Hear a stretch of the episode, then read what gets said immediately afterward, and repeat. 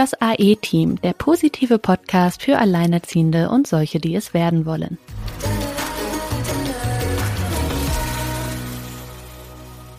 Hallo ihr Lieben, diese Folge möchten wir mal mit einer Frage beginnen an euch. Und zwar würden wir gerne wissen, wie viel von eurem Tag, die Dinge, die ihr am Tag macht, wie viel davon tut ihr eigentlich wirklich für euch selbst? Also wodurch wird euer Tag bestimmt? Wir wollen über Stärke, über Selbstbewusstsein, über das eigene Mindset sprechen, darüber, was eigentlich wirklich ja für uns selber wertvoll ist. Also es geht hier um Wertschätzung, um Selbstbewusstsein, um Stärke, ganz viele große Begriffe, in die wir aber mal ein bisschen äh, genauer reinschauen möchten. Silke, du hast dir da im Vorfeld sehr viele Gedanken zugemacht. Wie würdest du denn die Frage, die wir jetzt eingangs gestellt haben, wie würdest du denn diese Frage beantworten? Wie viel von dem, was so deinen Tag ausmacht, entscheidest du wirklich aus dir heraus selbst, weil du das jetzt gerade möchtest? Das ist eine sehr, sehr schöne Frage, die du da am Anfang gestellt hast und die sollte wirklich mal jeder für sich selbst beantworten, weil das ist ja der große Knackpunkt zwischen einem fremdbestimmten Leben und einem selbstbestimmten Leben. Und wenn ich das jetzt so beantworten müsste, diese Wertfrage zieht sich ja wirklich durch alle Lebensbereiche. Und wenn ich so überlege, also ich habe da schon ein recht hohes, ähm, recht hohen prozentualen Satz, weil ich ja auch zum Beispiel selbstständig arbeite. Da ist das Wort selbst schon wieder drin. Das heißt, das habe ich mir selber ausgesucht. Ich arbeite für Kunden, für die ich sehr, sehr gerne arbeite. Das ist jetzt nicht, dass mir da ein Chef was hinlegt und sagt, äh, mach das, ja, flott.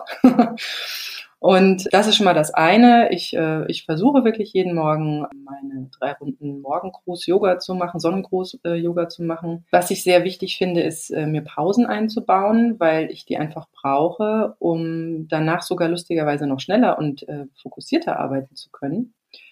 Und den Nachmittag habe ich mit meinen Kindern frei. Das habe ich auch selbst gewählt. Deswegen würde ich sagen, dass ich schon einen sehr hohen eigenen roten Faden in meinem Tagesablauf habe und deswegen fühlt er sich für mich auch ziemlich gut an, muss ich sagen. Mhm. Aber die Frage ist ja, du hast es selbst gesagt, was ist eigentlich dieser Wert? Wo kommt so eine eigene Wertschätzung her? Also wie man sich so den, ähm, den Tag gestaltet oder ja, so zukünftig auch so auf sein Leben blickt, das hat natürlich sehr viel damit zu tun, was bin ich mir selbst wert?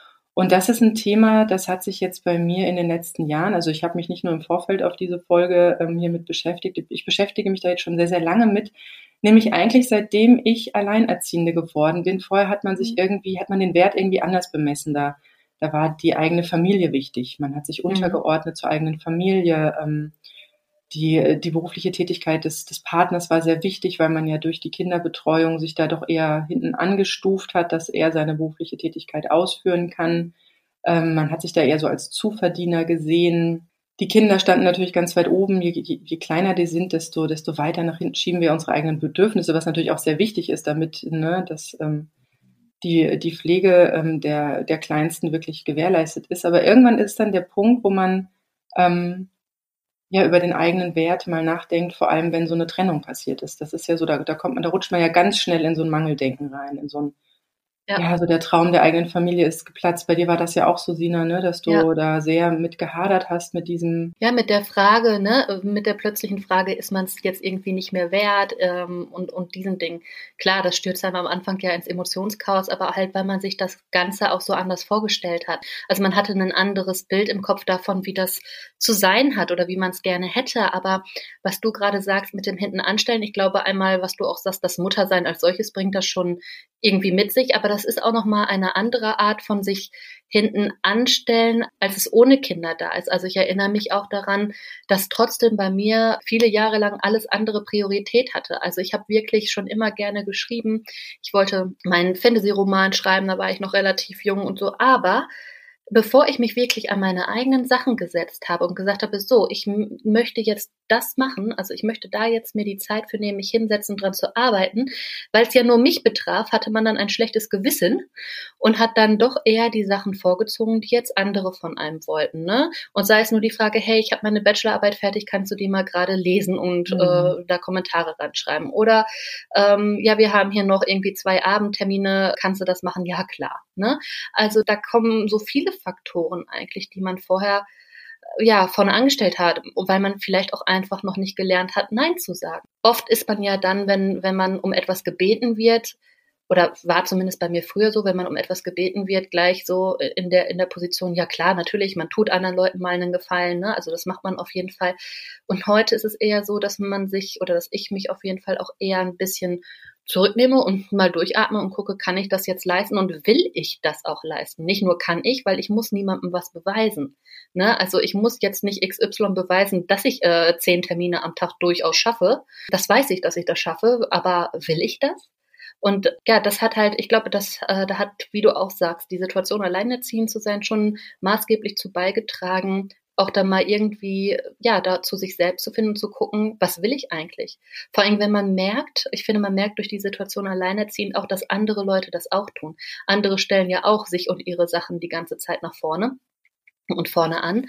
Und warum soll ich denn bitte immer dann klein beigeben. Ich glaube, das ist so ein bisschen auch der Weg, wie sich so ein eigener Wert entwickelt, indem man da erstmal ein Bewusstsein für entwickelt. Wie entsteht das eigentlich? Wodurch gebe ich den Dingen einen Wert? So, und wenn man jetzt alleinerziehend ist und der Tag hat nur 24 Stunden, das, da reden wir ja von einer ganz anderen Zeiteinteilung. Ne? Also wenn ich früher vielleicht von 9 bis 23 Uhr munter und fit war, ist man das mit einem kleinen Kind irgendwann natürlich nicht mehr. Du musst ganz anders mit deiner Energie auch äh, haushalten und da stellt sich zwangsweise die Frage, womit fülle ich diese Zeit und will ich das wirklich mit Dingen füllen, die mir selber überhaupt nichts geben?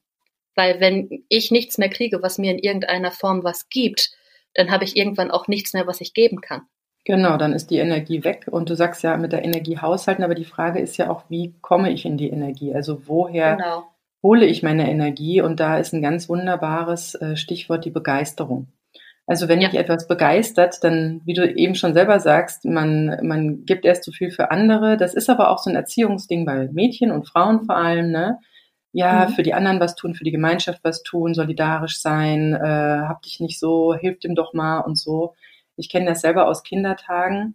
Und ja, oder mit Lob, ne? Mit Lob konditioniert, du kannst das doch so toll. Mach das doch mal. Ja, ja, also da gibt's ja wirklich viele Mechanismen. Du hast es auch eben gerade so schön selbst gesagt erstmal das Bewusstsein schaffen. Und da kommt ja dann auch das Wort Selbstbewusstsein her. Also wie gesagt, am Anfang, wo ich Alleinerziehende wurde, ja, erstmal großer Scherbenhaufen, das Leben einmal durchgeschreddert. Und dann kommen so viele, ja, dann kommt erstmal dieser Zeitmangel, dann kommt der Energiemangel mit gerade zwei mhm. Kleinkindern. Und dann ist wirklich die Frage, wie, also wenn man irgendwann so, ich sag mal, gefesselt und geknebelt sozusagen in seinem Alltag nur noch so ein, ja, herrenloses Bötchen auf dem auf dem stürmischen Meer ist, so hat sich das Bild bei mir irgendwie, man hat irgendwie so die kleinen Brände hier und da gelöscht oder die kleinen Probleme, aber man hat sich irgendwie sehr fremdbestimmt gefühlt. Also man, ja, man musste dieses machen, man musste das Kind wickeln, man musste den Großen dann in den Kindergarten bringen und irgendwie Essen beschaffen und irgendwie gucken, ja. dass mit dem Geld klappt. Also da ist ja sehr, sehr, sehr, sehr viel.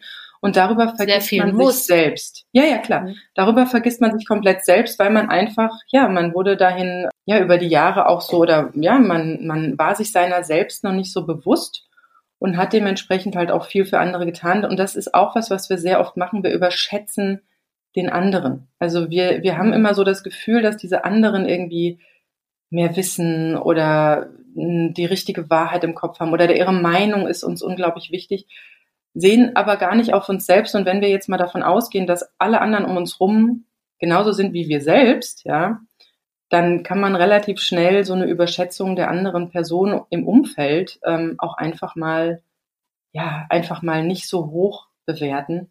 Und was du ja auch gesagt hattest, war, was ich auch, wo ich auch nochmal kurz, kurz drauf eingehen möchte, so dieses, ja, man verbietet sich über die Zeit immer mehr, etwas für sich selbst zu tun. Ich kenne das noch aus der Vollzeit, ähm, aus dem Vollzeitjob, bevor ich Kinder hatte da war am Tag ja gar keine Zeit mehr. Also ich bin morgens aufgestanden mhm. auf die Arbeit, hab's da meinen Chefs und irgendwelche Kunden recht gemacht, ja, irgendwie am Ende echt nur noch mit Ach und Krach. Ich bin der Meinung, ich war im Burnout, aber es hat, hat kein Arzt sich da bereit erklärt, das zu diagnostizieren. Ich wurde dann irgendwie auf alles Mögliche getestet. Da ist nichts mehr, weil einfach ich für mich selbst überhaupt keinen Wert empfunden habe. Ich habe mich eigentlich eher als Versager gesehen. Ne? Irgendwie andere kriegen es doch auch hin.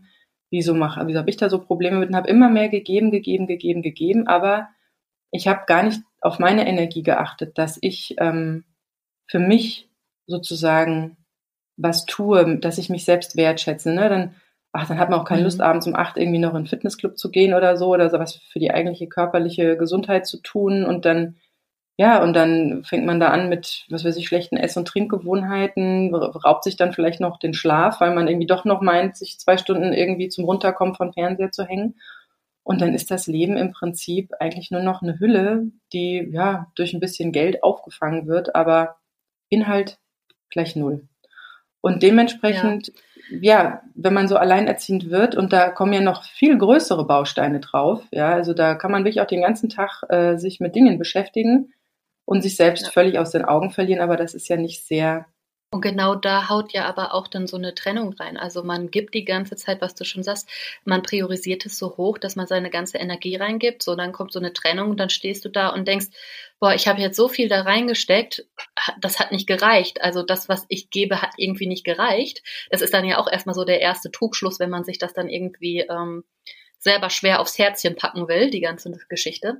Da sieht man dann interessanterweise ja auch wieder sich. Ne? Also da sieht man ja gar nicht, unbedingt, ähm, also um in diese schlechte Gefühlslage, Gefühlswelt zu kommen, das hat ja auch damit zu tun, dass man da wirklich auch immer nur auf sich guckt und denkt, was habe ich denn jetzt falsch gemacht? Klar, sicherlich ist bei manchen auch dann die Wut da, äh, der andere ist doof, der ist jetzt einfach gegangen oder so, aber das kratzt ja trotzdem unterbewusst erstmal am Selbstwertgefühl. Aber genau deswegen, weil man es eben so hoch priorisiert hat. Und ich finde, das ist so das erste starke Signal, wenn man das erkannt hat, das erste starke Signal dafür, dass nämlich genau das verkehrt ist. Also andere Dinge höher zu priorisieren, weil du siehst ja, was dann passiert. So krumm ja, oder aber auch, ähm, es zeigt aber auch ganz stark, wenn du am Ende denkst, obwohl du so viel für den Partner oder für diese Partnerschaft getan hast und es ist trotzdem gescheitert, dann könnte genau das das Problem gewesen sein, dass du nämlich mhm. dich selbst in dieser Partnerschaft völlig hinten angestellt und verloren hast und am Ende nur noch genau.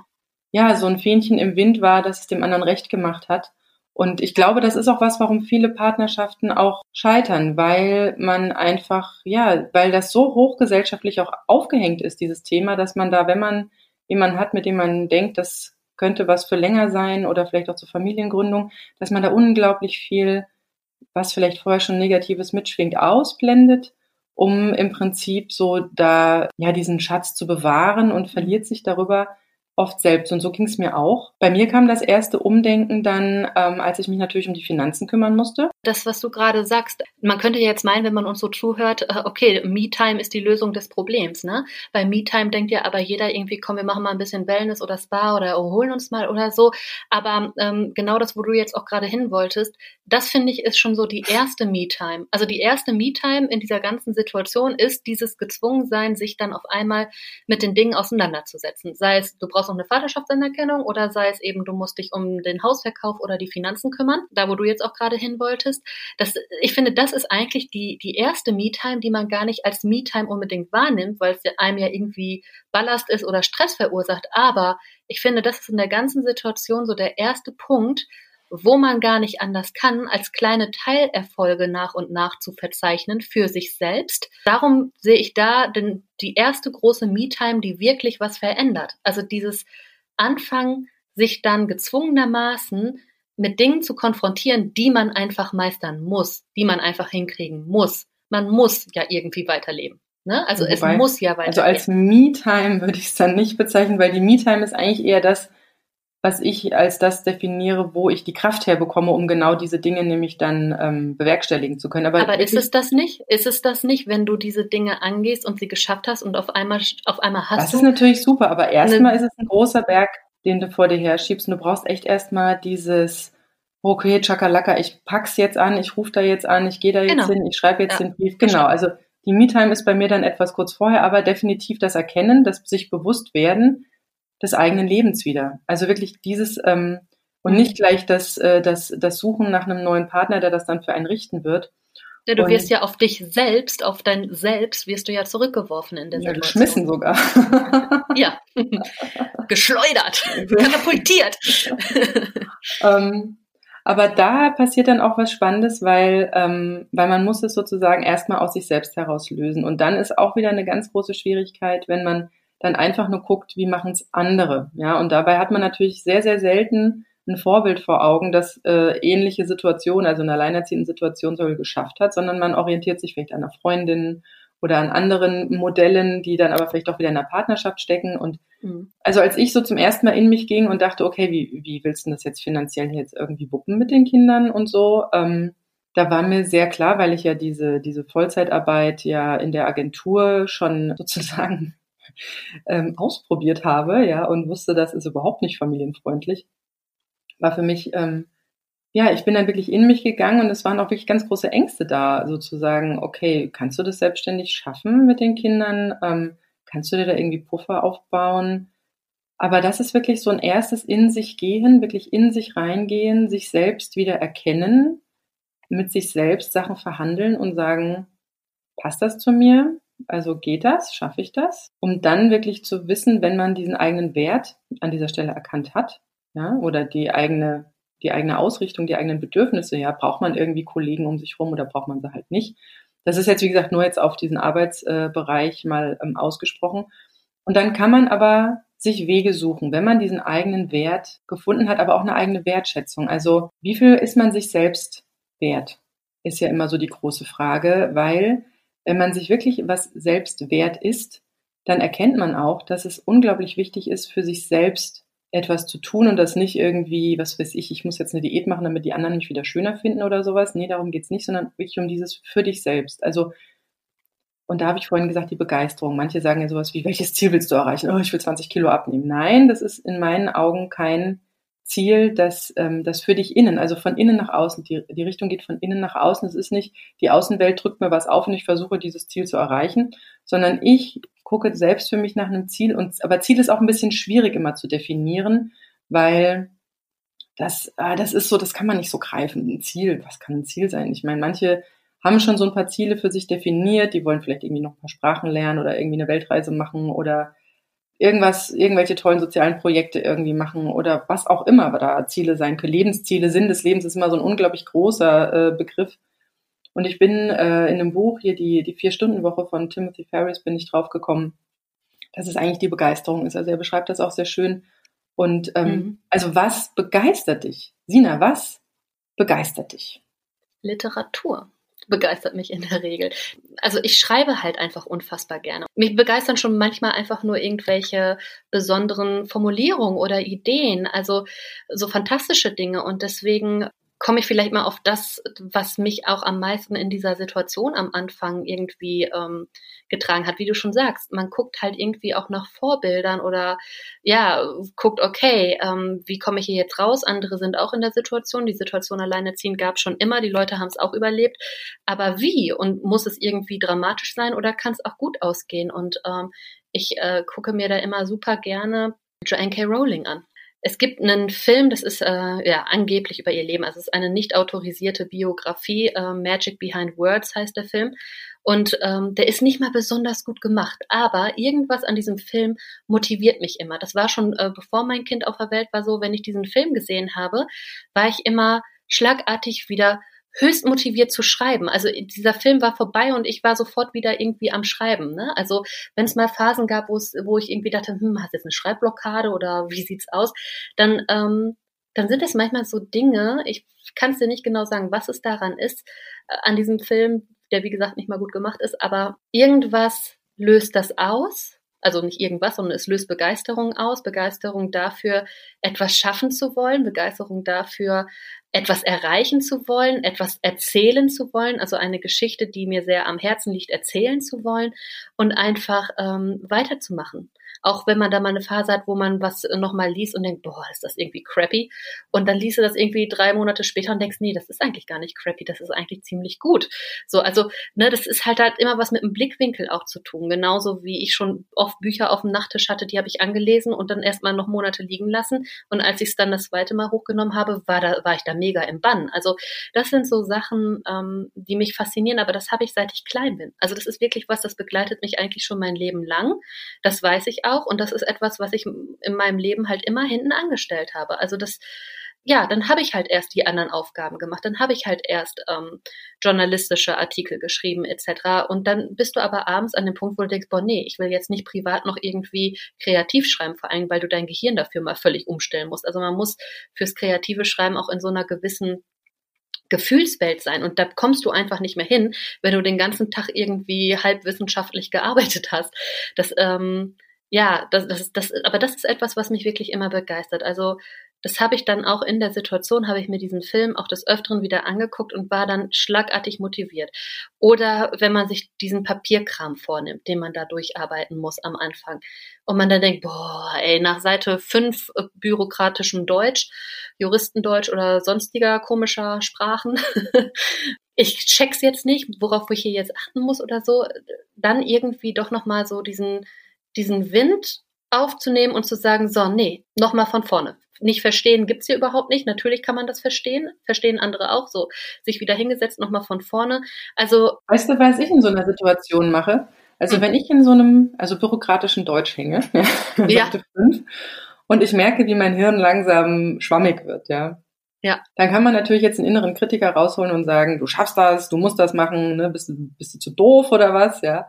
Also ich, das aber ist ja negativ. Dann, ja, genau, genau. Das ist nämlich dieser Mangel, dass du, dass, dass du dich selbst halt ähm, deklassierst, ja, ja, dich selbst runtermachst ja. und ähm, ja, dich irgendwie da peitschst. Und weißt du, was ich mache an der Stelle? Ich mache das nämlich genau andersrum. Ich sag mir, okay, ähm, das ist ja schon ein hartes Brett zu bohren. Ähm, das werde ich mir ähm, gleich nochmal zu Gemüte führen, aber jetzt erstmal komme ich wieder in die Fülle. Und zwar, also raus aus diesem Mangel, dieses, ah, du bist irgendwie, du, du schaffst es nicht, äh, du musst es jetzt machen und so, weil ich habe gemerkt, wenn ich da ähm, mich weiter trieze, dass meine, dass meine Stimmung mit der Zeit auch ziemlich in den Keller kommt. Weil das ist einfach mhm. so, negative Gedanken hängen an negativen Gefühlen und meistens kommt dann noch was Körperliches dazu. Also ich merke dann auch irgendwie nach, wenn ich, ja, wenn es mich dann irgendwie belastet, dann zieht auch irgendwie der Rücken. Aber mich belastet das zum Beispiel, wenn ich es jetzt dann liegen lasse. Also ich habe es dann lieber erledigt nee, nee, und sage mir, so, ich mache das jetzt fertig und dann, keine Ahnung, mache ich was Schönes. Genau. Also ich, lasse es, so. also ich lasse es nicht liegen für eine längere Zeit, sondern ich baue mir eine kurze Pause ein. Ach das so, kann hm. zum Beispiel sein, also Ach, nur, so eine Mini-Pause, nur so eine ja. Mini-Pause, irgendwie sich mal recken und strecken, hilft super. Ach, ich oder mache mir mal einen Kaffee. Mal, ja, ja, einen Kaffee oder mal kurz raus äh, in den Garten, wenn man hat, oder auf dem Balkon oder irgendwie mhm. mal kurz vor die Tür oder in den Keller. Also einfach mal kurz, das hilft nämlich, was ich nämlich gar nicht wusste, dass, da bin ich jetzt erst durch, durch die liebe Steffi Bate, ein, äh, ein Business Coach, draufgekommen von ähm, entspannter erfolgreich, genau, von entspannter erfolgreich. Die hat so, die macht immer mal so ein paar Kurse und hat so ein paar Freebies auf ihrer Seite, weil nämlich genau das der Fall ist, wenn du den Körper plötzlich wieder mit einbeziehst, ähm, kriegst du das zwischen Hirn und Gedanken auch wieder, also zwischen Gefühle und Gedanken auch wieder gelockert. Also diese körperliche Komponente, ich habe sie schon immer so ein bisschen im Blick gehabt, aber es war eher immer so auf diese Zwangsache, dieses, oh, du musst mehr Sport machen oder äh, du musst mal joggen gehen oder so. Das ist ja wieder so, so ein Zwang. Aber dass einfach so kleine körperliche Übungen helfen, und das habe ich auch festgestellt, ich ja mal kurz den Raum verlassen, mal aufstehen. Allein dieses Aufstehen, ne, sich mal sich mal recken und alles. Und dann plötzlich hat man wieder neue Energie. Das geht unglaublich schnell. Das dauert, das dauert keine fünf Minuten. Eine Minute reicht manchmal. Und dann kann man das noch zu Ende machen. Dann hat man wieder diese Energie. Ne? Man hat so sein, man hat seinen eigenen Wert gesehen. Okay, ich, ich, ich werde es schaffen. Klar werde ich das schaffen. Und es ist wichtig, dass ich das schaffe. Aber ich muss es nicht jetzt irgendwie hier auf dem Rückenschmerz ausbaden, sondern ich mache das. So mache ich das zum Beispiel öfter mit meiner To-Do-Liste. Also wenn ich das Gefühl habe, ich habe noch irgendwie nichts von meiner Liste runter, weil ich an was sitze, was definitiv auch einfach mehr Zeit braucht und da komme ich irgendwie in Stocken oder so, ey, ganz ehrlich, dann gehe ich auch einfach in den Keller und stelle eine Waschmaschine an, weil dann habe ich einen Punkt, den ich schon mal abhaken kann. Also, ne, also man sucht sich dann so oder man, man schiebt dann schnell mal was rein und sagt, okay, Erfolgserlebnis 1 abgehakt und dann ist man irgendwie direkt wieder ja, motivierter an dem anderen weiterzumachen. Also was du gerade sagst, so dieses Unterbrechen zwischendurch, das äh, halte ich auch durchaus für ganz gut. Genau, und das sind so Sachen, das sind so kleinere Tricks und alles Mögliche, die aber ähm, erst dann greifen, wenn man sich selbst einen Wert gibt. Also man mhm. ist wertvoll. Und das ist ja auch das, was wir in der Kindheit ja schon aberzogen bekommen. Ne? Du musst jetzt das und das machen, damit der und der dich lieb hat oder der, der Freund, äh, der will nichts mehr mit dir zu tun haben oder so, weil du vielleicht da und da nicht das und das für ihn gemacht hast, was auch immer. Also es, es bessert sich ja hier und da in den äh, bei der Erziehung. Also ich habe da zumindest ein Auge drauf, aber wenn ich so noch im Ohr habe, was meine Eltern da manchmal gesagt haben, das sind halt so Glaubenssätze, die sich da auch festsetzen. Aber wo ich jetzt nochmal drauf hinaus wollte, war, gerade als Frauen in dieser Gesellschaft, ähm, ist, ein, ist ein weibliches Thema meiner Meinung nach, sehr oft, wie gesagt, unseren eigenen Wert nicht sehen, nicht nach vorne stellen wollen, weil dann kommt wieder dieses Problem mit dem, ja, aber dann bin ich doch egoistisch, wenn ich das mache. Nee, es ist eben überhaupt nicht egoistisch, wenn du dich super um dich selber kümmerst, weil das hat ein, das ist eine Form der Selbstliebe. Und wenn du dich selbst um dich gut kümmerst, dann kannst du dich viel besser um andere kümmern. Also ich merke das, wenn ich wie früher an das Thema rangehen würde und sagen würde, ich muss jetzt für den und den und den und den und den das und das und das und das machen, mich dabei völlig außer Acht lassen, weil ich ja hier irgendwie gerade nicht wichtig bin oder ich bin egoistisch, wenn ich jetzt irgendwie mal Nein sage oder wenn ich jetzt irgendwie was mache, was mir jetzt gut gefallen würde, dann wird die Freude am Tag immer weniger. Ja, man, man sieht immer mehr eigene Baustellen, immer mehr Mangel taucht auf, weil man einfach nicht bei sich selbst auffüllt. Ja, und dementsprechend ähm, hofft man immer, dass sich das dann von außen irgendwann zurück, weil ich habe ja das und das und das für den und den getan und es hat mir ziemlich weh getan, weil ich dafür die und die Sachen halt nicht für mich getan habe, wenn man mhm. überhaupt noch weiß, was man für sich eigentlich tun wollte. Irgendwann vergisst man das auch einfach. Ja, da, das ist ein ganz großes Erwachen gewesen bei mir, als ich ähm, wieder gesucht habe nach Dingen, die mir Freude machen, die mich begeistern. Ich wusste es nicht mehr. Nach Jahren des beruflichen Aufopferns und des familiären, also für die eigene Beziehung, Familie, Aufopferns. Ich hatte keine Ahnung mehr. Und bei allem, was ich so im Kopf hatte, wo ich dachte, ja, das, das wäre doch vielleicht was, kam dann gleich so eine Stimme aus der Vergangenheit wie, echt, das findest du gut? Oder, boah, bist du nicht ein bisschen zu alt dafür? Also, also das ist unglaublich, wie da die Stimmen im Kopf ähm, präsent waren. Ich habe dann gesagt, so, nee, also ich probiere das jetzt. Und da ist wieder so was ganz Lustiges. Dann, ähm, dann merkt man erstmal, in was für einer kleinen Komfortzone und Blase man da hängt. Und dass man sich, wie gesagt, so die einfachsten Dinge mal schaukeln auf dem Spielplatz. Ja, sowas Abwegiges. Oh, was sollen die anderen Eltern denken? Bla, bla, bla. Ja, also da, so da hat man immer, ja, da hat, also mein, also meine Mutter, die hat mir da schon ganz gut was eingeimpft, muss ich sagen, ja. Und ähm, jedenfalls es war ein sich selbst wieder erkennen, sich selbst wieder wertschätzen. Und das ist ein ganz großer Punkt, der mich wirklich in den letzten Jahren hat erstens sehr gut leben lassen, mir eine eigene Balance hat zugestehen lassen, ähm, aber auch meinen eigenen Wert. Also ich, ich schätze mich als Person ja, ich schätze das, was ich kann. Ich akzeptiere aber auch das, was ich nicht kann. Das ist völlig normal. Man kann nicht alles super. Und dieser Perfektionismus ist ja auch was ganz Furchtbares, wo, wo man im Prinzip immer nur so durch so einen Blickwinkel von außen auf das eigene Leben guckt und irgendwie da anfängt, irgendwas zu perfektionieren, was überhaupt nicht äh, sinnvoll mhm. ist. Und das ist nämlich was, was bei Frauen sehr oft passiert, dass sie sich Dinge nicht selbst zugestehen, dass sie ihren eigenen Wert nicht erkennen, dass sie immer nur hoffen, dass von außen sich das ja irgendwie äh, erledigt oder dass jemand anders für einen die Partei oder die Stimme ergreift und dann rutscht man da immer tiefer und tiefer und tiefer. Ja, aber wenn man immer was für, für die anderen macht, erwartet man irgendwie auch, jetzt muss doch auch einer kommen, der das für mich macht. Richtig, aber es gibt ja den wunderschönen Spruch aus der Bibel, der sagt, ich bin jetzt, ich bin nicht groß der Christ, also ich bin, also sagen wir so, ich bin der Kirche gegenüber kritisch, den Rest lasse ich mal stehen. Äh, liebe, liebe deinen Nächsten wie dich selbst. So. Ja. Wenn du dich aber selber nicht liebst, ja, da ist nichts, was du geben kannst. Und ja. es ist wirklich so, wenn man wirklich sehr gut für sich selbst sorgt. Dann ist erstens für jeden gesorgt. Also wenn das jeder machen würde, dann würden wir nur noch hier grinsende Menschen, freundliche, grinsende, entspannte Menschen sehen, die sehr hilfsbereit sind.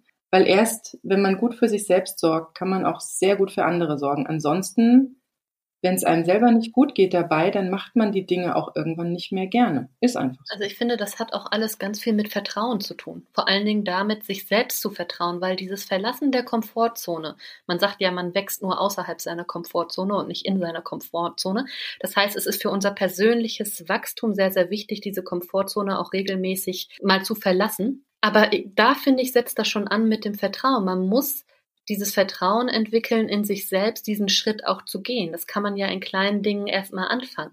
Aber dieses Vertrauen zu haben, nicht immer in, nicht, also das ist ja total skurril. Man vertraut irgendwie da drin, dass jemand anders kommt und einmal irgendwie was Gutes tut.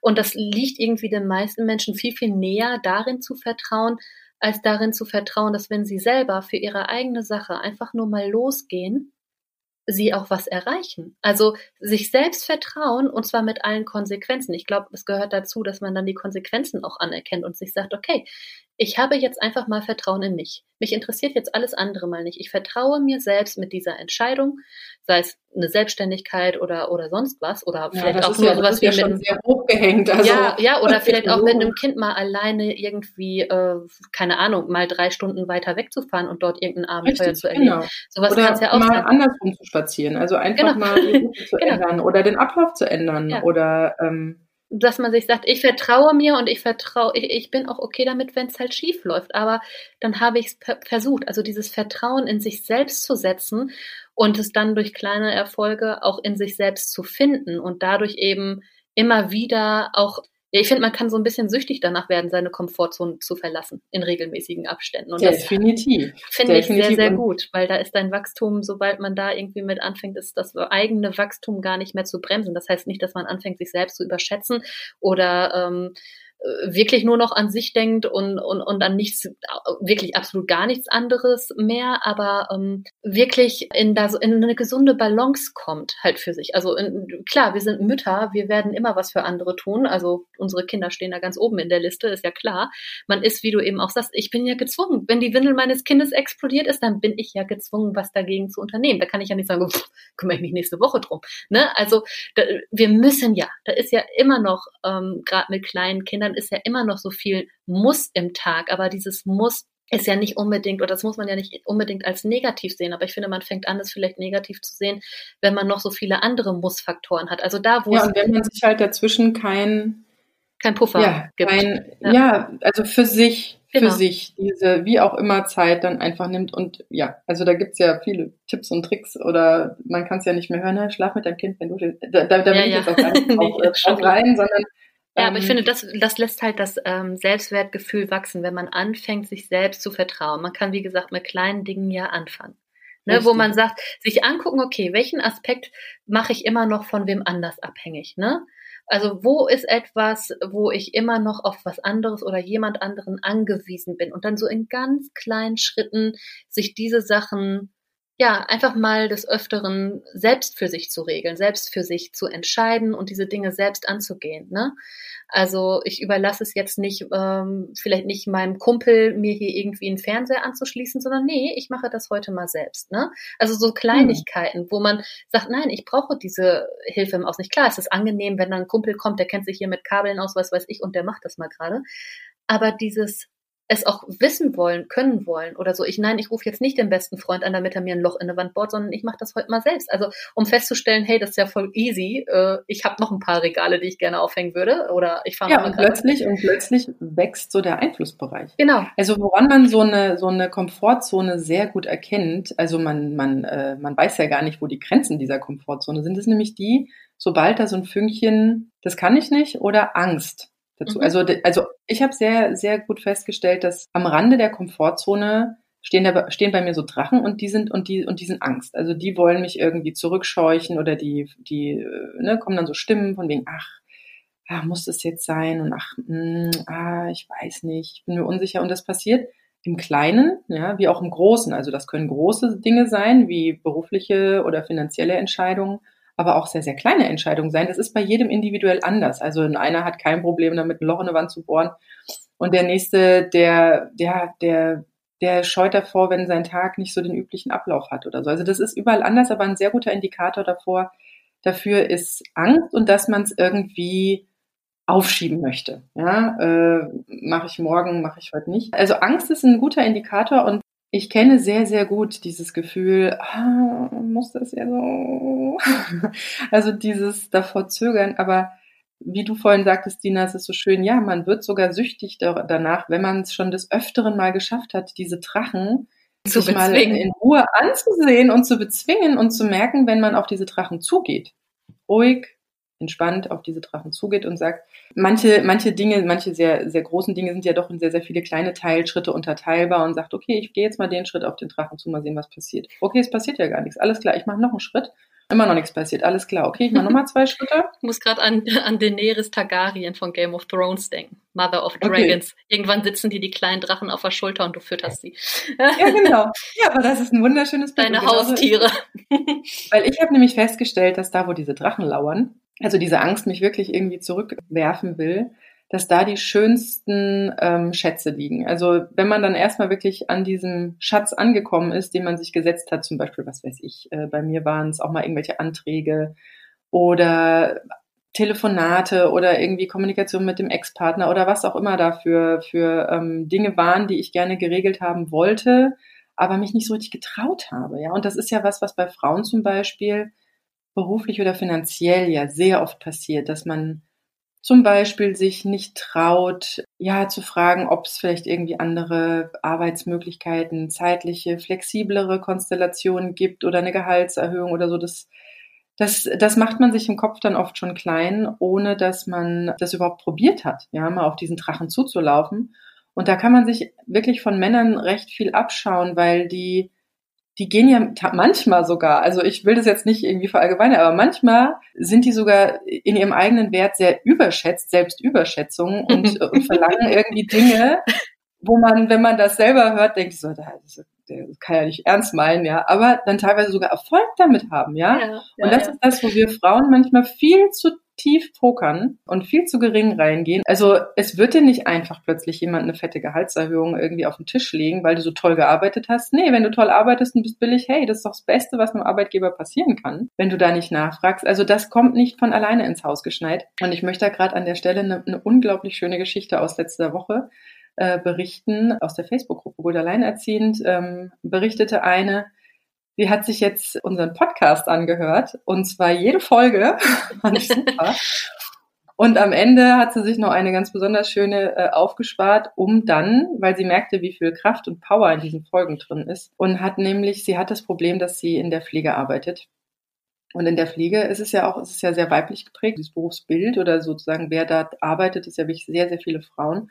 Und da herrschen ja teilweise wirklich sehr familienunfreundliche Arbeitsbedingungen durch, mhm. durch Schichtbetriebe, durch äh, was auch immer. Ja. Ich bin da jetzt nicht so tief drin, aber. Ja, auch schon durch die Gehaltsstruktur, ne? Durch die Gehaltsstruktur. Und, und das ist was, wo es dann einfach sehr, von sehr vielen Frauen dann äh, akzeptiert wird mit, ey, das ist in dem Beruf halt so. So, deswegen versuchen dann viele irgendwie das Familienleben drumherum zu organisieren, mit dem geringen Geld irgendwie klarzukommen. Aber da muss man sagen, wer hat denn diese Strukturen aufgebaut? Also wenn man halt, also das ist ja immer so ein Geben und Nehmen. Also wenn, wenn man halt äh, das ändert und der andere sagt nichts, dann wird das halt dann irgendwie manifestiert, sage ich jetzt da mal. Da wird aber ja. auch oft so das Helfersyndrom irgendwie ausgenutzt. Also das ist ja gerade so ein Beruf, wo es darum geht, sich um Menschen zu kümmern. Also da geht es ja genau um dieses Thema kümmern, kümmern, kümmern.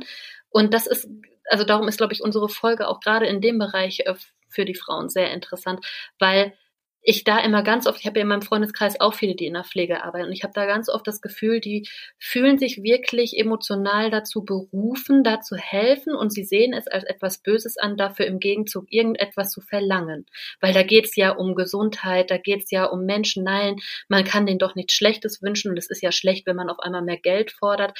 Also diese äh, Verknüpfung von, was ist mein eigener emotionaler Anspruch, weshalb ich diesen Beruf mache und darf ich äh, dafür als Gegenleistung etwas erhalten? Ich glaube, da ist für viele schon so ein, so ein Problem drin, weil man immer denkt, Geld ist was Schlechtes. Also da, da gibt es ein falsches Money-Mindset, was sich dann, finde ich, gerade in dem Bereich Pflege oder überhaupt in den Bereichen, wo sich viel gekümmert wird, also im Bereich Care-Arbeit, ja, ich glaube, dass da ganz oft einfach für ganz viele diese Verknüpfung existiert, ähm, dass man da irgendwie, wie du auch sagst, so aus erzieherischer Sicht nichts für zu nehmen hat. Ja, aber da ist ja dann eher auch das Problem, wieso ist man der Meinung, dass diese Arbeit nichts wert ist? Ich finde, sie hat einen unglaublich hohen Wert, dass sich jemand kümmert, dass sich ja. jemand um andere kümmert. Das ist ein, das ist ja auch ein sehr hoher wirtschaftlicher Faktor, an dem wir Frauen, es kam ja gerade eine neue Studie raus, ich glaube von Bertelsmann, dass es darum ging, wie ist denn so der Gehaltsunterschied, also so diese, ähm, dieser Einkommensunterschied zwischen Männern und Frauen, der scheint etwas zu schmelzen, also die nähern sich ein bisschen an. Aber wer komplett hinten runterfällt, das sind, das sind äh, Mütter. Also die Schere zu Müttern, also ja. Mütter, die, die bluten finanziell richtig dafür, dass sie ähm, sich kümmern, ja, obwohl, wie gesagt, wir ja, du hast es ja schon so oft, oft des Öfteren gesagt, wir ja die nächste Generation im Prinzip ähm, ja, begleiten und die nächsten Steuerzahler im Prinzip großziehen. Ja. Und das ist auch so ein Problem mit dieser Care-Arbeit. Das ist ein, das ist ein sehr hoher, ich habe es ja in einer anderen Folge schon mal gesagt, ein sehr hoher wirtschaftlicher Faktor. Also der, der ist in der Wirtschaft, wird er auch ähm, erkannt, aber er wird halt nicht bezahlt. So. Aber wenn das jetzt ein Beruf ist, ja, also wie gesagt, so, so mit Mütter- und Care-Arbeit, das, ähm, da gibt's ja heiße Diskussionen drüber, aber als Beruf, wahrscheinlich durch diese Ableitung aus dem weiblichen, der Mutterschaft, ähm, wird da einfach, ja, genau das nämlich getan. Dieses, das ist ja nichts wert. Nee, das ist extrem viel wert. Also soziale Berufe sind extrem viel wert, weil es einfach Menschlichkeit ist. Es ist, man kümmert sich um jemand anderen. Und da möchte ich jetzt, wie gesagt, nochmal an diese Erfolgsgeschichte anknüpfen, die mir da zu Ohren gekommen ist, weil dieser Mama von zwei Kindern ist es dann Also sie hat schon sich so ein paar Sonderkonditionen erarbeiten können auf ihrer Arbeitsstelle, aber dann ist es ihr halt immer auf die Füße gefallen, ne? Dass sie halt nicht so oft Wochenenddienst machen kann oder nicht so oft Nachtdienst machen kann, weil sie einfach alleinerziehend ist und zwei Kinder hat. So, da hat sie sich im Prinzip zwar schon ja, aus ihrer Komfortzone rausgewagt und hat äh, die bösen Drachen der Angst äh, sozusagen angepackt und sich für sich schon artikuliert, dass es einfach so ist. Aber es ist halt im Team immer so ein bisschen auf sie zurückgeschlagen. Ne? Da wurde halt gemault und gemeckert und gemosert, warum sie jetzt irgendwie was anderes machen darf und die anderen halt nicht. Ja? Und jetzt hat sie sich, wie gesagt, aufgeputscht durch unsere Folgen, ein Herz genommen, hat sich, hat sich neu beworben und hat genau das getan. Sie hat für sich ein Standing entwickelt, für sich eine Wertschätzung entwickelt, die ist Alleinerziehende. Das ist schon mal Prädikat besonders wertvoll. Darauf haben wir ja auch schon öfter mal hingewiesen, was wir so alles wuppen können. Und dass wir mega flexibel sind. Ich glaube, so flexibel wie ich zum Beispiel hier mit dieser Selbstständigkeit, das ist irgendwie keine von den äh, Müttern im Kindergarten oder sonst welchen Paarkonstellationen, weil es ja doch wieder da gewisse ähm, Reglements gibt. So. Und sie hat sich, wie gesagt, aufgeputscht durch unsere Folgen, ja, ist sie in sich gegangen, hat von innen nach außen, hat nicht geguckt, was kann der Arbeitgeber von außen für sie tun oder, oder was für Dinge werden ihr gesagt und sie, mhm. und sie schluckt dann den Frosch, sondern sie hat es genau andersrum gemacht. Sie hat sich, wie gesagt, eine Stärke aufgebaut, sie hat sich einen Selbstwert aufgebaut, sie hat sich ihren eigenen Wert definiert. Sie hat dann wirklich, sie hat es genau andersrum gemacht, sie hat gedacht, okay, was will ich? Nicht zu gucken, okay, das ist in der Pflege so und deswegen geht's nicht anders, sondern was will ich? Sie hat es visualisiert. Was kann ich mir für mich super gut vorstellen? Also wie muss der Job aussehen, in dem ich echt gerne arbeite? Ja, was für ein Geld muss der bringen, damit ich da echt gerne drin arbeite? Und was das Schöne ist, das hatten wir in der Einfolge mit Nina, die dann einfach sagte, nee, also jetzt, wo sie halt finanziell so ein bisschen abgekoppelter ist, fragt sie halt auch ein Unternehmen ganz klar, was kannst du für mich tun? Ja, das ist ja auch was, was wir oft vergessen. Das ist immer so dieses, okay, irgendwie fühlt man sich nicht gut mit sich selbst, man fühlt irgendwie so einen Mangel und versucht dann da irgendwie einen Job zu ergattern und dann, dann ist man ja wie Sand in den Händen von dem äh, Arbeitgeber, Unternehmer. Ja, also wirklich, da braucht man schon erstmal so ein Standing für sich selbst. Und tada, am Nachmittag schrieb sie mir, sie hat total hochgepokert, Sie hat, weil sie, ne, mittlerweile, das Leben ist ja auch so ein Spiel irgendwie, das kann man da ja auch so ein bisschen mit einfließen lassen. Also man kann es doch einfach mal probieren, meine Güte, dann bewirbt man sich halt mal, ja, ich weiß, es ist Komfortzone und da sind Drachen und alles böse, böse, ja, aber sie hat sich gedacht, hey, ich mache das jetzt einfach mal, ja, ich will das und das und das muss so und so sein und die Arbeitszeiten müssen so und so sein. Und äh, ja, und plötzlich, dadurch, dass sie es im Kopf hatte und die Fantasie und das, was man, und die Vorstellungskraft ist ja ein unglaublich großer, sag ich mal, Creator des Lebens. Also man glaubt das manchmal nicht, aber das, was du denkst, das kann wahr sein. Das ist wirklich eine der, der, der größten Kräfte. Und siehe da, sie schrieb mir am Nachmittag, jo, sie hat das Ding. Und zwar zu ihren Konditionen. Perfekt. Ja, also ich war echt, ja, also es war so eine geile Geschichte, dass ich dachte, mhm. ich muss das auch mal hier in dieser, in dieser Folge anklingen lassen.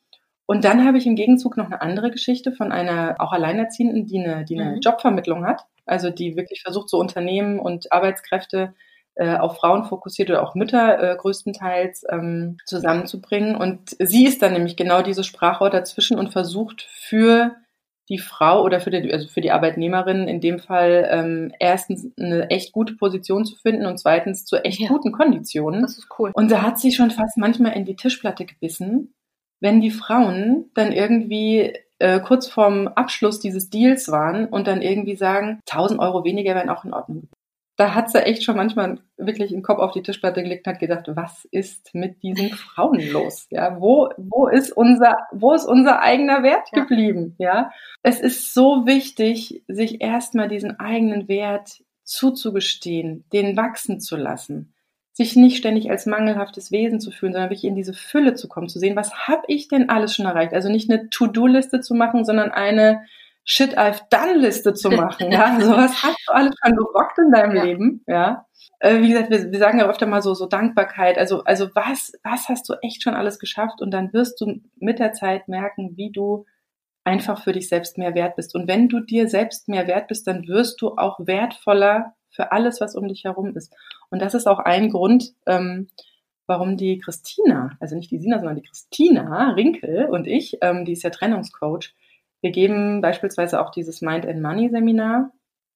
Und da geht es nämlich genau darum. Mind, ne, also dieses, was, was kann man erstmal aus sich selbst, aus dem Innen heraus ähm, also da muss, da, da, da fängt es an. Also es wird nicht von außen auf dich zugeflogen kommen und wenn es von außen auf dich zukommt, dann hast, dann kannst du den Wert nicht erkennen, wenn du den Wert für dich selbst nicht entdeckt hast. Mhm, also der ja. eine hat den Wert für sich, er, er muss irgendwie mehrfacher Millionär sein, der nächste will einfach nur ein gutes Leben, also ein zufriedenes, ein finanziell gut aufgestelltes Leben haben, aber irgendwie nicht in der Altersarmut landen und dem nächsten ist halt irgendwie der soziale Zusammenhalt, Freundschaften, Feste, Austausch, Gemeinschaft wichtig. Also wie gesagt, das ist bei jedem anders, aber es ist unglaublich, also es, es bringt dir überhaupt nichts zu gucken, was haben andere für Werte und Bedürfnisse und Wünsche ans Leben und die für sich zu übernehmen, ja, sondern wirklich, es ist ein Prozess, erstmal das bei sich selbst zu finden und dann die Wege zu machen dazu. Und wir bieten das, äh, das Mind and Money Seminar an, da geht es nämlich genauso um diese Konstellation, erstmal das Mindset, die eigene Stärke zu entwickeln, ähm,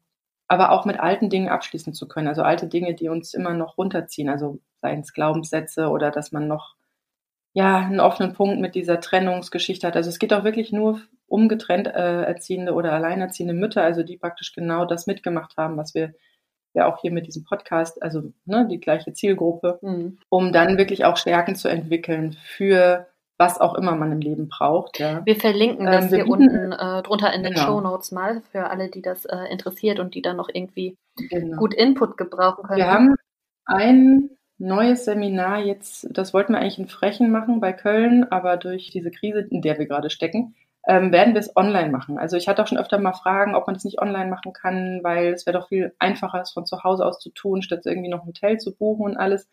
Ähm, wir probieren es. Also jetzt, wir, wir, wir nutzen sozusagen die Krise als Chance, was wir auch immer so gerne äh, sehen wollen und, und, und machen es jetzt als Online-Seminar. Es ist am 29. und 30. August. Wie gesagt, wir verlinken das hier drunter, dann könnt ihr da mal gucken. Wenn euch dieses Thema interessiert, dieses, wie finde ich raus aus alten Baustellen, ähm, rein in wirklich so eine neue Energie, so eine neue Möglichkeit und Kraft und Selbst, Selbststärke, Selbstbewusstsein, weil das sind wirklich die Keys, die man ähm, für sich selbst erarbeiten, sich selbst arbeiten kann. Es wird nicht von außen auf einen zukommen, um daraus wirklich gute Ableitungen und ähm, ja und Wege aufzutun. Also nicht nur gucken, wie machen es die anderen. Arbeiten klingt jetzt so sehr anstrengend. Ich finde, das kann durchaus auch richtig Spaß machen.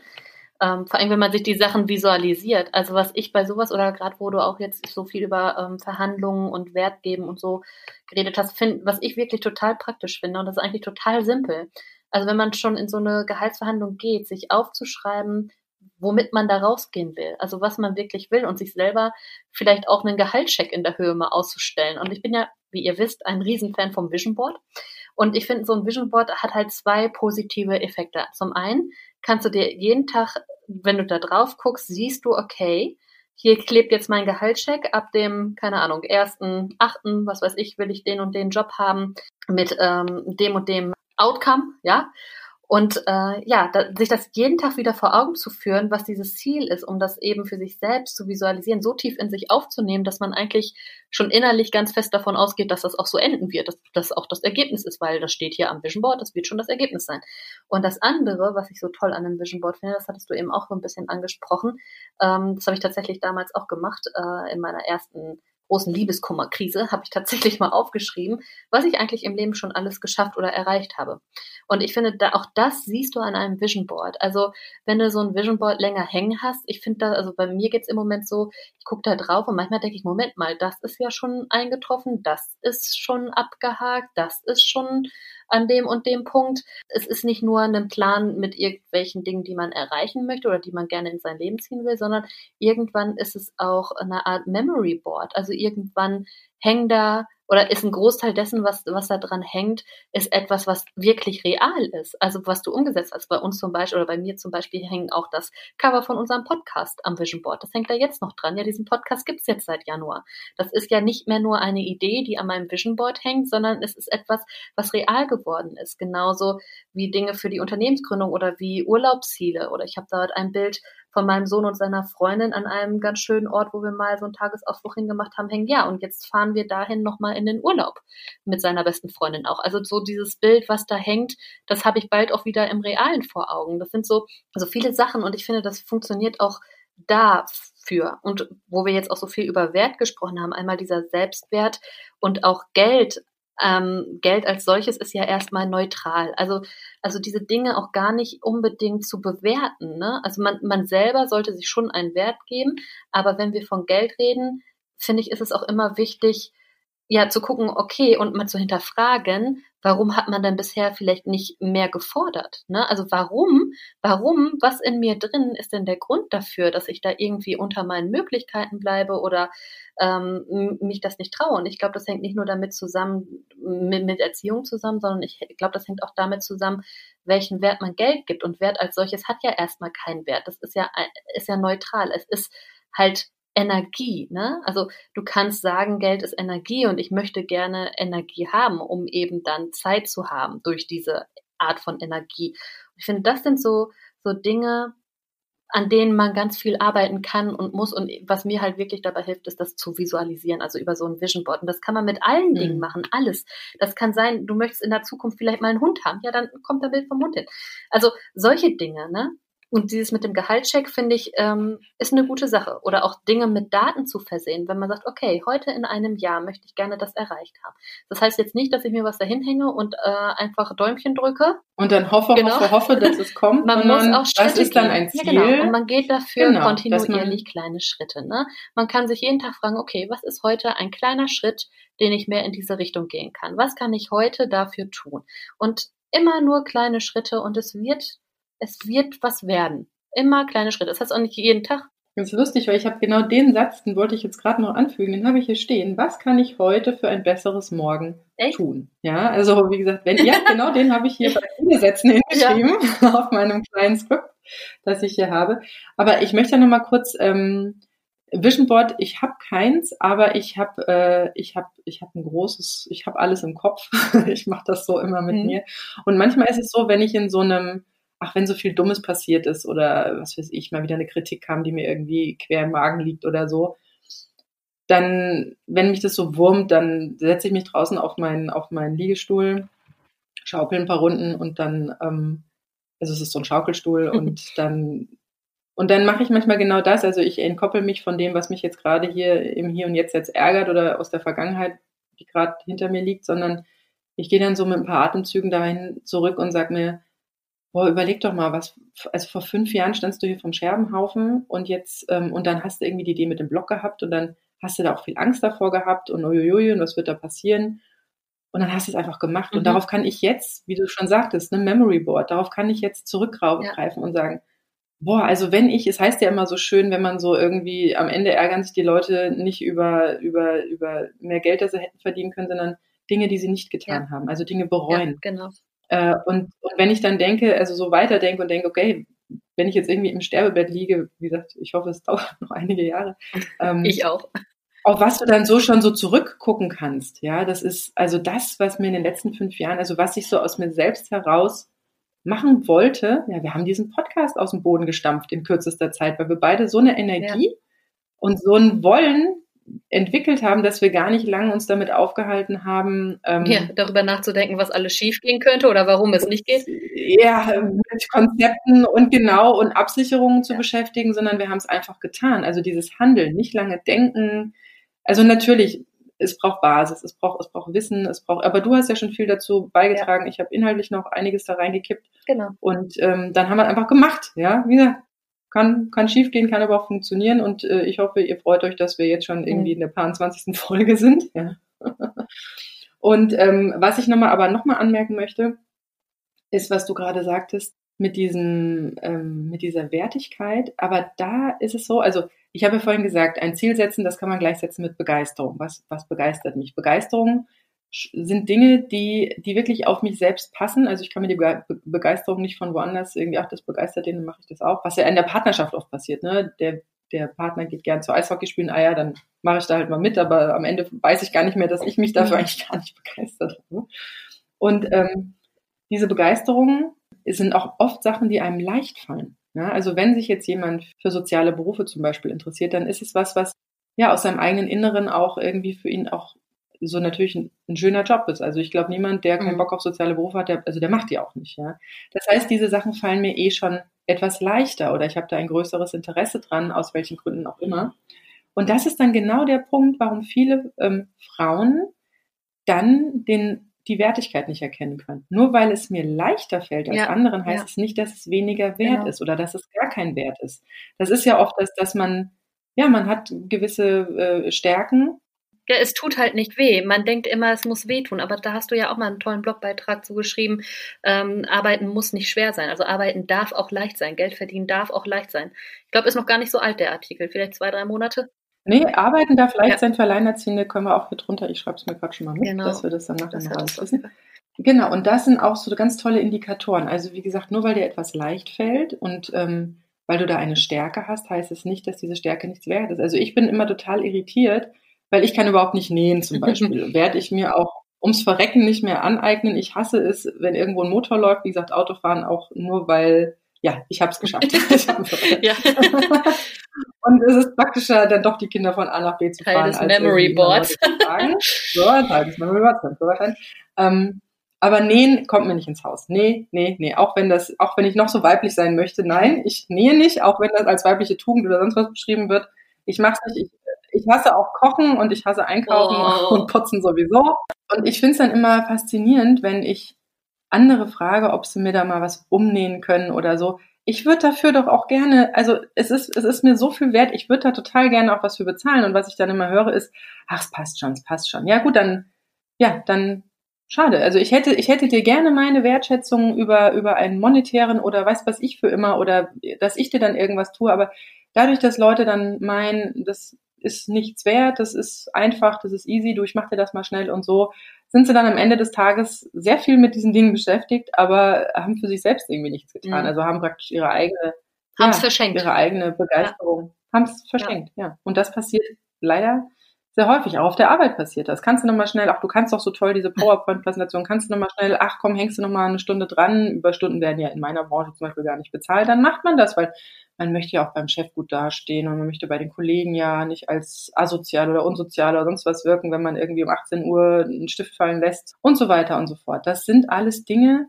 und gerade wenn man in so Gehaltsverhandlungen reingeht, so wie äh, die Mama das hier äh, gemacht hat, Wunderschönes Beispiel. sich erstmal selbst definieren. Ähm, also nicht sich selbst gleich zurückstellen und sagen, ach, ich muss nehmen, was kommt, ja, oder die anderen werden schon wissen, was gut für mich ist. Nein, tun sie eben nicht. Sie probieren es halt und wenn, und wenn du Ja sagst, dann haben sie dich halt für einen halben Preis eingekauft oder für die doppelte Arbeitszeit oder was auch immer. Es liegt eigentlich an euch, wohin der Hase läuft. Das heißt aber nicht, dass es problemlos sich dann fügt, nur weil man daran denkt, sondern es sind Schritte zu gehen. Richtig. Immer mal wieder raus aus der Komfortzone. Richtig. Übung, Übung, Übung macht den Meister. Da habe ich auch abschließend eine Frage an Ja, dich, Silke. sehr gerne. Was ist denn aktuell bei dir eigentlich puncto Komfortzone gerade gerade angesagt? Also in welchem Bereich hast du jetzt gerade aktuell auf dem Plan, deine eigene Komfortzone zu, zu verlassen? Gibt es da aktuell was, wo du sagst, so da ist jetzt gerade so ein Punkt Ja. für mich, da will ich jetzt drüber hinaus? Also ich habe jetzt ja wieder, also ich schreibe gerade ein zweites Buch, aber den Punkt, äh, den habe ich jetzt schon überschritten, weil es Ja. ist schon kurz vorm Ende. Also ich schreibe das mit zwei anderen Autorinnen. Ich hoffe, dass wir das jetzt demnächst in den nächsten Wochen, Monaten dann auch abschließen und es dann hoffentlich dieses Jahr noch auf den Markt kommt. Das werde ich euch dann noch berichten. Also beruflicher Natur habe ich jetzt einen Online-Kurs vor Augen, an den ich mich noch nicht so ganz rantraue. Da bin ich noch so am Mhm. wegschieben, weil ja so mit Kamera und Video und so, das ist so, das ist so mein Ding, so vor einer Kamera was zu tun. Das ist so das, wo ich noch, wo ich schrittchenweise, Stückchen für Stückchen jetzt erstmal mir Zeit dazu verschaffe, dann mir Wissen dazu sammel und dann einfach irgendwann irgendwann ins kalte Wasser springe und mich dann daran traue. Ich bin ja ganz froh, dass ich gerade noch nicht so viel Zeit. Vielleicht liegt daran, daran, dass ich dieses Projekt gerade so, so alleine für mich versuche zu machen. Äh, Und das andere, also ich werde gerade auch, ich lasse mir nicht mehr so viel gefallen, gerade jetzt in dieser C-Krise, nenne ich es jetzt mal, ja. Ähm, hätte ich früher auch viel weggeschoben oder gesagt, ah ja, die werden schon wissen, was sie da tun. Aber irgendwie bin ich jetzt an einem Punkt, dadurch, dass ich auch so einen Selbstwert entwickelt habe, und ein Selbstbewusstsein entwickelt habe und weiß, dass Dinge eben nicht so und so laufen müssen, nur weil das irgendjemand gesagt hat, bin ich da eigentlich fast, ja, in der Zeit war es fast täglich äh, und jetzt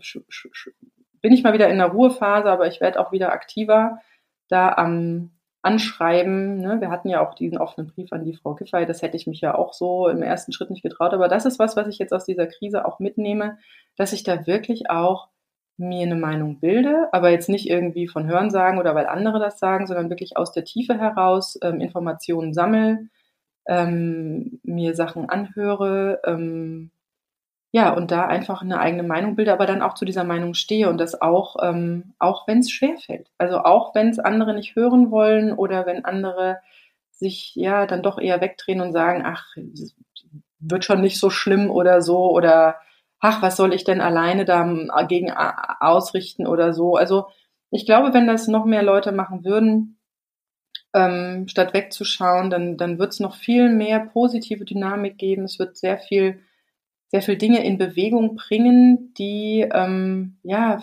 die vielleicht doch, ja, so im Argen sind und, und äh, Verbesserungsbedarf haben. Aber das ist ja doch auch wieder das Problem, wenn man wenn man ähm, zum Beispiel sehr viel, also den ganzen Tag für andere tut, ja, oder, oder sich zeitlich zum Beispiel an, an eine Vollzeitstelle oder, oder irgendwie durch verschiedene Aktivitäten, also den ganzen Tag vollballert, dann bleibt da keine Energie, so wie ich auch in der 40-Stunden-Woche keine Energie hatte, um noch für irgendwas, was mir wichtig ist, aktiv zu werden. Ja.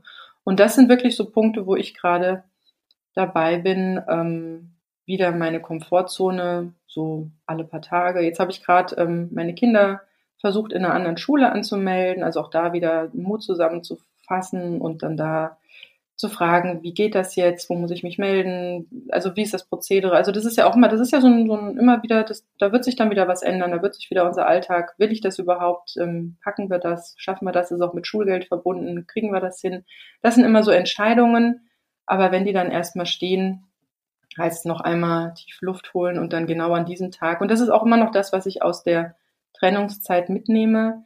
Dieses ähm, eine wichtige Ding, Ding am Tag, das sozusagen mhm. für die Zukunft ist. Also für die Zukunft meiner Kinder muss ich heute die Direktorin der Schule anrufen und einfach nachfragen. Oder für die finanzielle Zukunft muss ich vielleicht äh, irgendwas umstellen oder so. Ja, ähm, wie ist es denn bei dir, ähm, Sina? Komfortzone. Was was ist wo stehen deine Drachen gerade am Rand und wollen dich zurückschrecken, aber du sagst, ich mache das trotzdem. Ja, ganz interessanterweise geht es da ums Reisen. Und ich war ja immer, ich war ja immer ein Mensch, der sehr gerne gereist ist, viel gereist ist und auch ähm, meistens alleine. Also damals mit 16 in die USA, war ich mal einen Monat alleine in Mazedonien, mal allein in Polen, solche Sachen.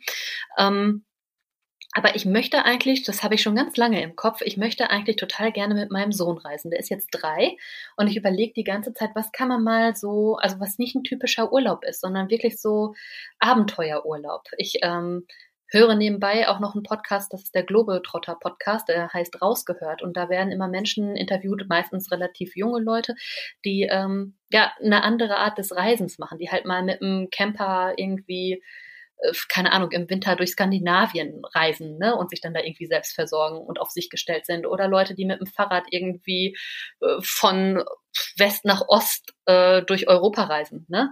Also auch unter interessanten ähm, Bedingungen und so. Also so ein bisschen was, was jetzt nicht ist, wir fahren in den Urlaub, wir legen uns an den Strand in die Sonne und schlürfen Cocktail ist, sondern so ein bisschen richtig Natur erleben, Natur spüren, ne, mal so richtig so, so ein bisschen aussteigermäßig. Mhm. Und das würde ich total gerne mit ihm machen. So, und bisher war, habe ich immer gedacht, hm, so klein, hm, aber ich finde es eigentlich doof zu sagen, irgendwie, er ist so klein, weil er ist natürlich nicht so klein, sondern das ist nur meine Angst, dass wir irgendwie ja. vor irgendeinem Problemchen stehen könnten. ne? Und das ähm, weiß ich auch nicht. Und das ist was, wo ich jetzt dran arbeite. Ich glaube, ich werde mir jetzt mal eine Route raussuchen, so vier, fünf Kilometer am Tag durch irgendeinen Wald, keine Ahnung, ob man so ein Harz macht oder so, wo man irgendwie so im fünf Kilometer Abstand vielleicht auch äh, irgendwo unterkommen kann oder ja, weil mit Zelt so alleine mit Kind im Wald zelten, weiß ich nicht. Das ist noch so das, wo ich, wo ich überlege, aber ich glaube, das ist dann der nächste Schritt, der dann danach käme.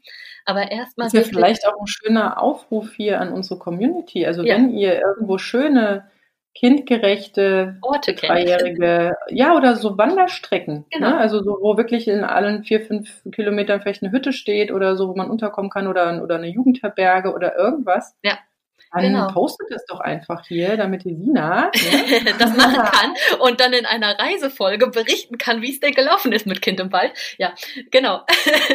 nee, das wäre super. Also gerne auch irgendwie am Wasser, am See oder so. Ähm, wo man vielleicht noch eine kleine Kanutour mit verbinden kann, was weiß ich, irgendwas, äh, was halt mal so ein bisschen besonderer ist, wo man auch mal wirklich so auf ähm, die Technik verzichtet, also weniger Handy, klar muss es dabei sein, wegen irgendwie, wenn was ist, ist klar, aber ähm, ja, dass diese ganzen Sachen mal so nach hinten anfallen. Also ich war ja damals mit 16 in den Staaten, das war schon extremst abgelegen und da bin ich richtig, richtig mal zur Ruhe gekommen. Also wirklich richtig runtergekommen, obwohl ich da ja mit anderen Menschen war. Aber das Leben war so viel langsamer, dass ich da irgendwie total entschleunigt war. Und das fehlt mir irgendwie heute so ein bisschen in der heutigen Zeit, weil man ist ja nur am Wuseln. Der Tag hat nur 24 Stunden. Man muss ja immer dieses und jenes erledigen und, und solche Sachen. Also klar, man macht sich seine Pausen. Wir machen auch äh, nachmittags unsere Ausflüge und so.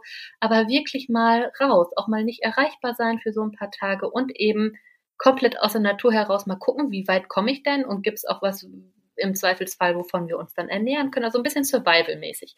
Und das ist so äh, tatsächlich der Punkt an der Komfortzone, wo ich gerade stehe und äh, ja, wo ich mir denke, ja, ich das wäre jetzt mal, das wäre jetzt wir mal. Wir bleiben da dran, liebe Sina. Auf jeden Fall bleiben wir da dran. Das also. andere hier mit meinen Büchern, das kommt eh alles noch, aber da, da, da sehe ich die Drachen ehrlich gesagt nicht. Das braucht nur Zeit. Ja, das ist immer so, wenn man so den ersten, äh, den ersten Anstumper hat, wenn es ins Rollen kommt, wenn es in die Planung geht, wenn es in die ersten Schritte geht. Ja, und wenn man schon mal gemacht hat, weiß alleine. man ja auch, wie es geht. Also, ne? Genau.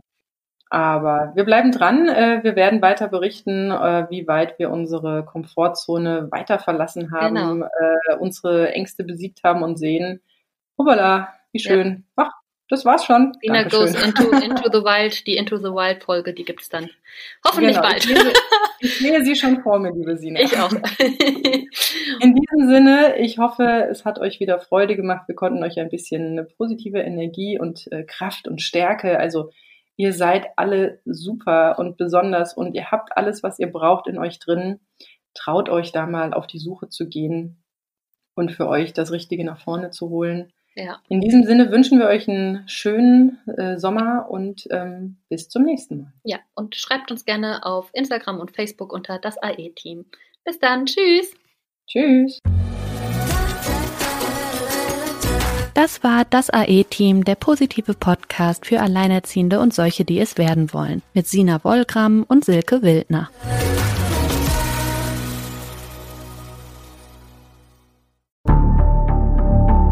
Lange kann ein Mörder sein dunkles Geheimnis bewahren? Wann bekommen die Angehörigen Gewissheit und die Opfer Gerechtigkeit?